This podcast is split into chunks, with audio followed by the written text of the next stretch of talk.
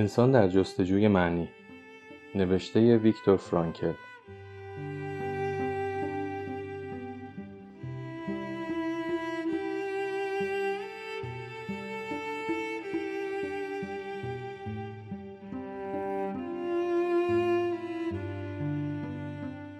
بخش اول تجاربی از اردوگاه کار اجباری. صفحات 130 تا 138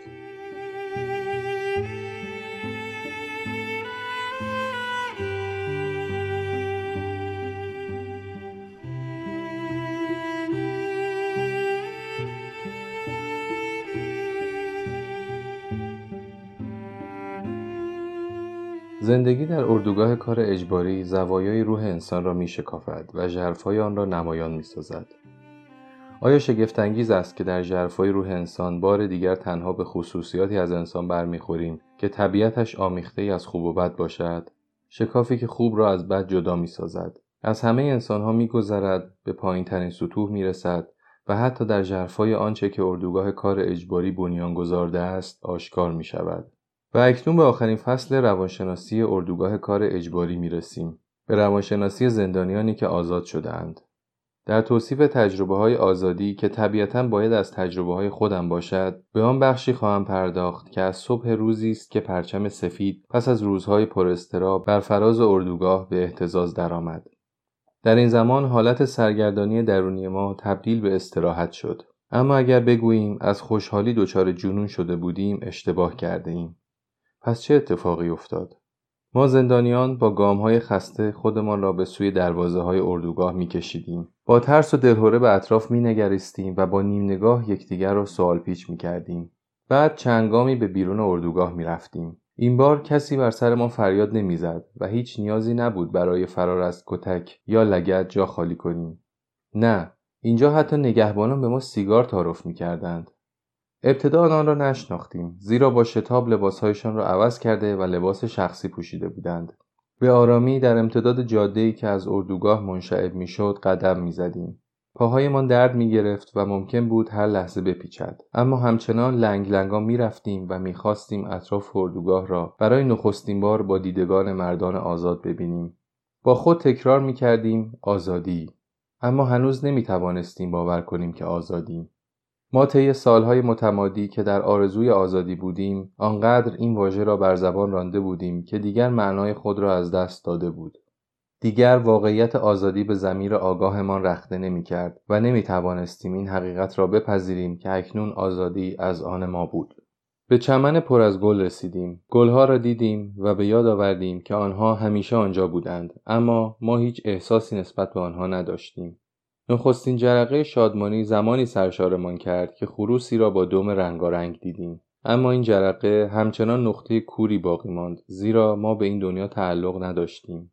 شامگاهان وقتی که بار دیگر همه در کلبه هایمان گرد آمدیم یکی در گوش دیگری زمزمه کرد. بگو ببینم امروز خوشحال بودی؟ و آن مرد با شرمندگی گفت راستش را بخواهی نه. و او نمی‌دانست که ما همه همین احساس را داشتیم و در واقع ما احساس خوش بودن و خوشحال شدن را از دست داده بودیم و باید به تدریج این هنر خوش بودن را دوباره میآموختیم آنچه که از نظر روانشناسی برای زندانیان از بند رسته اتفاق میافتاد شخصیت زدایی نام داشت همه چیز مانند رویا غیرواقعی به نظر می رسید.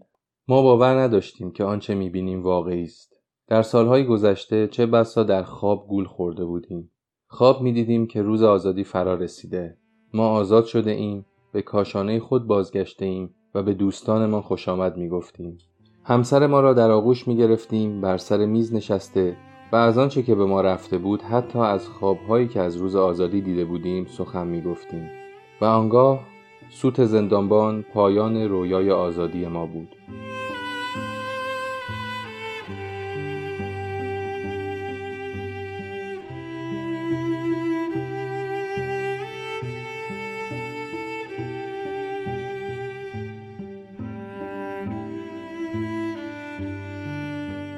و حالا این خوابها به حقیقت پیوسته است. اما آیا می توانستیم واقعا باور کنیم؟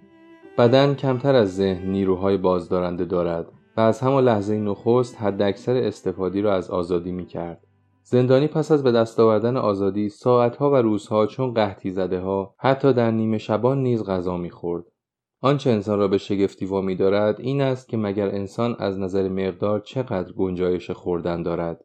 وقتی یک روستایی که روابط دوستانه با یکی از زندانیان پیدا کرده بود او را به خانهاش دعوت کرد این زندانی بیوقفه غذا خورد قهوه نوشید و کمی که آرامش به دست آورد ساعتها حرف زد. سرانجام از فشاری که سالها ذهنش را میآزرد رها شد. انسان وقتی به حرفهایش گوش می‌کرد احساس می‌کرد که او ناگزیر و مجبور به حرف زدن است و در برابر اشتیاق خود به حرف زدن نمی‌تواند مقاومت کند. من کسانی را می شناختم که تنها برای مدت کوتاهی مثلا در بازرسی های گشتاپو چنین عکس را از خود نشان می‌دادند. روزها سپری می‌شد تا اینکه نه تنها زندانی زبان باز می‌کرد و بدون توقف صحبت می‌کرد بلکه چیز دیگری هم در او میشکفت و در این زمان بود که احساسات خاموش به طور ناگهانی زنجیر میگسست. چند روز پس از آزادی یک روز من در دهکده که چمنزار پرگل بود کیلومترها راه رفتم. مقصدم بازاری بود که نزدیک اردوگاه قرار داشت. چکاوک ها به آسمان پر میکشیدند و صدای شادمانه آنها را میشنیدم. هیچکس در آن اطراف به چشم نمی‌خورد. چیزی جز زمین وسیع و پهنه آسمان و آوای خوش چکاوک ها و آزادی فضا نمی‌دیدم. ایستادم. به اطرافم نگاه کردم و به آسمان نیز چشم دوختم. آنگاه زانو زدم. در آن لحظه خود و دنیا را فراموش کرده بودم. تنها یک جمله در ذهنم بود. همان جمله همیشگی من یزدان را از زندان کوچک خود فرا خواندم و او در آزادی پهنه وسیع پاسخم داد تا چه زمانی زانو زده و این جمله را تکرار می کردم چیزی به یاد نمی آورم. تنها چیزی که می‌دانم این است که در آن روز و در آن ساعت زندگی تازه من آغاز شد. گام به گام پیش می رفتم تا اینکه بار دیگر خودم شدم. یک انسان. راهی را که باید از تنش و فشار ذهنی روزهای آخر در اردوگاه از آن جنگ اعصاب تا آرامش ذهنی طی کردیم یقینا خالی از مانع نبود.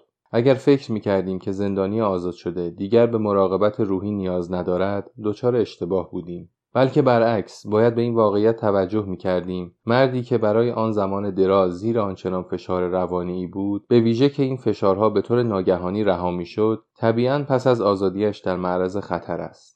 این خطر به معنای بهداشت روانشناسیش واکنش روانشناسی آن فشارهاست. چنانکه بهداشت جسمی کارگر زیردریایی نیز در صورتی که محفظهاش را به ناگهان ترک کند در خطر است. در این لحظه او زیر فشار شدید جوی است. بنابراین مردی که به ناگهان از فشار روانی رسته است از نظر اخلاقی و بهداشت روانی بسیار آسیب پذیر است. کسانی که دارای طبعی بدویتر از دیگران بودند در این مرحله روانشناسی نمی توانستند از تأثیرات وحشیگری های زندگی اردوگاهی در امان بمانند حالا که از آزادی برخوردار بودند گمان می کردند که می توانند با هرزگی و به شیوه ستمگرانه از آن استفاده کنند. تنها چیزی که تغییر کرده بود این بود که اکنون آنها ظالم بودند نه مظلوم. آنها دیگر از حالت شیع بودن در آمده بودند و تبدیل به کسانی شده بودند که با نیروی ارادی و برانگیزاننده بیدادگری می کردند. آنها شیوه رفتارشان را با تجربه های تلخ و وحشتناک خود توجیه می کردند که این مسئله اغلب در رویدادهای جزئی نیز به چشم می‌خورد. چنانکه روزی با دوستی از مزرعی دست در دست میگذشتیم و به سمت اردوگاه می‌رفتیم ناگهان به مزرعه گندم سبز رسیدیم من بی اختیار سعی کردم آن را لگد نکنم اما دوستم با دستش دستم را کشید و مرا کشان کشان از لابلای گندم برد. من مکس کردم که مبادا گندم جوان را لگدمال کنم. دوستم براشفت نگاه پر از خشمی به من انداخت و فریاد زد. ببینم آنچه که از ما گرفتند کافی نیست؟ همسرم و فرزندم را به اتاق گاز فرستادند و حالا تو مرا از لگدمال کردن چند ساقه گندم من می‌کنی؟ تنها با آرامی و حوصله باید به این مردان میفهماندیم که هیچ کس حق ندارد خطا کند. حتی اگر به او ستم رفته باشد. ما باید با تلاش پیگیر آنها را به سوی این حقیقت میراندیم وگرنه نتایجی شومتر از از دست رفتن چند هزار ساقه گندم به بار می آمد. من هنوز یک زندانی را به یاد می آورم که آستینهایش را بالا زد دست راستش را زیر چشم گرفت و فریاد زد بریده بادین دست من. اگر آن را پس از بازگشت به خانهام به خون ستمگران نیالایم. من تأکید می کنم که گوینده این مطالب انسان بدی نبود. بلکه بهترین رفیق من در اردوگاه و پس از آزادی بود. علاوه بر بیمارگونگی اخلاقی که ناشی از رهایی ناگهانی از فشار بود دو تجربه اساسی دیگر نیز شخصیت زندانی آزاد شده را تهدید می کرد. یکی تلخی زندگی پس از آزادی و دوم سرخوردگی پس از بازگشت به زندگی پیشین. تلخی زندگی به علت مسائلی بود که او در شهرش با آن مواجه می‌شد. به این معنا که وقتی به شهر خود باز میگشت در بسیاری جاها با سردی او را پذیرا می‌شدند و جملات پیش پا افتاده تحویلش می‌دادند. به همین دلیل تبدیل به انسان گزنده می‌شد و از خود می‌پرسید چرا متحمل آن همه رنج و مشقت شده است. وقتی همان جملات کلیشه‌ای را از مردم میشنید که ما نمی‌دانستیم و یا ما هم رنج کشیده ایم به خود می گفت آیا واقعا اینها جملات بهتری برای گفتن ندارند؟ اما مسئله و تجربه سرخوردگی چیز دیگری است. اینجا دیگر حکایت دوستی نبود که سطحی نگری و نداشتن احساس بود که بیزار کننده بود که شخص سرانجام احساس می کرد می خواهد به گوشه بخزد و دیگر صدای انسانی را نشنود و چهره انسانی را نبیند بلکه داستان سرنوشت بود که آنچنان ظالمانه و بیرحمانه او را در هم کوبیده بود. مردی که سالها فکر می کرد حد مطلق همه رنج های ممکن را لمس کرده است در اینجا به این نتیجه می رسید که رنج حدودی نمی شناسد و او هنوز هم باید رنج بکشد بیش از پیش. وقتی ما از کوشش برای ایجاد شهامت روانی یک زندانی در اردوگاه صحبت می کردیم برام بودیم که دریچه امیدی را در آینده برای او باز کنیم. باید به یادش می آوردیم که زندگی هنوز در انتظار اوست و انسانی منتظر بازگشت اوست. اما پس از بازگشت چه؟ زندانیانی بودند که پی بردند هیچگاه کسی در انتظارشان نبود. وای به حال کسی که دید انسانی که خاطرش به تنهایی در اردوگاه به او امید میبخشید دیگر وجود ندارد. وای به حال کسی که وقتی رویایش به حقیقت پیوست و سرانجام آزاد گشت آزادی را کاملا متفاوت از آنچه در اشتیاقش بود یافت. شاید سوار واگن برقی می‌شد به خانه می رفت که سالها در ذهنش جان داشت و در عالم درون زنگ را به صدا در می آورد. درست همان گونه که در هزاران رویای خود کرده بود. تنها برای اینکه این حقیقت را دریابد که کسی که باید در را باز کند دیگر آنجا نیست و هرگز هم نخواهد بود. ما همه در اردوگاه به یکدیگر می گفتیم که هیچ شادی دنیایی نخواهد توانست آن همه رنجی را که متحمل شده ایم جبران کند. ما به شادمانی روزگار آزادی دل نبسته بودیم و این امید نبود که به ما شهامت میبخشید و به رنجهای ما فداکاریهای ما و مردن ما معنا میبخشید اما برای غم هم دیگر آمادگی نداشتیم. این سرخوردگی که در انتظار شمار زیادی از زندانیان بود تجربه سخت بود که پشت بسیاری را به خاک میرساند و برای یک روانپزشک نیز دشوار بود که به آنها کمک کند تا بر احوال غمزده خود چیره شوند. اما این هم نباید موجب دلسردی روانپزشک شود. برعکس باید انگیزه تازه به شما آید.